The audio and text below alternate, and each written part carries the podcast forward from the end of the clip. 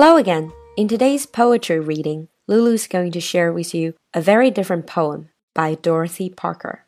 In this short little poem called Resumé, Dorothy Parker talks about a very serious matter suicide, but she still does it with her biting wit. If you're not sure what this poem is about, check out the text and translation. Perhaps you will be able to enjoy it a bit more.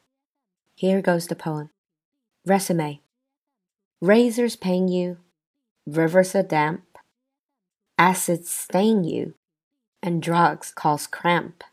Guns aren't lawful, news is give, gas smell awful, you might as well live.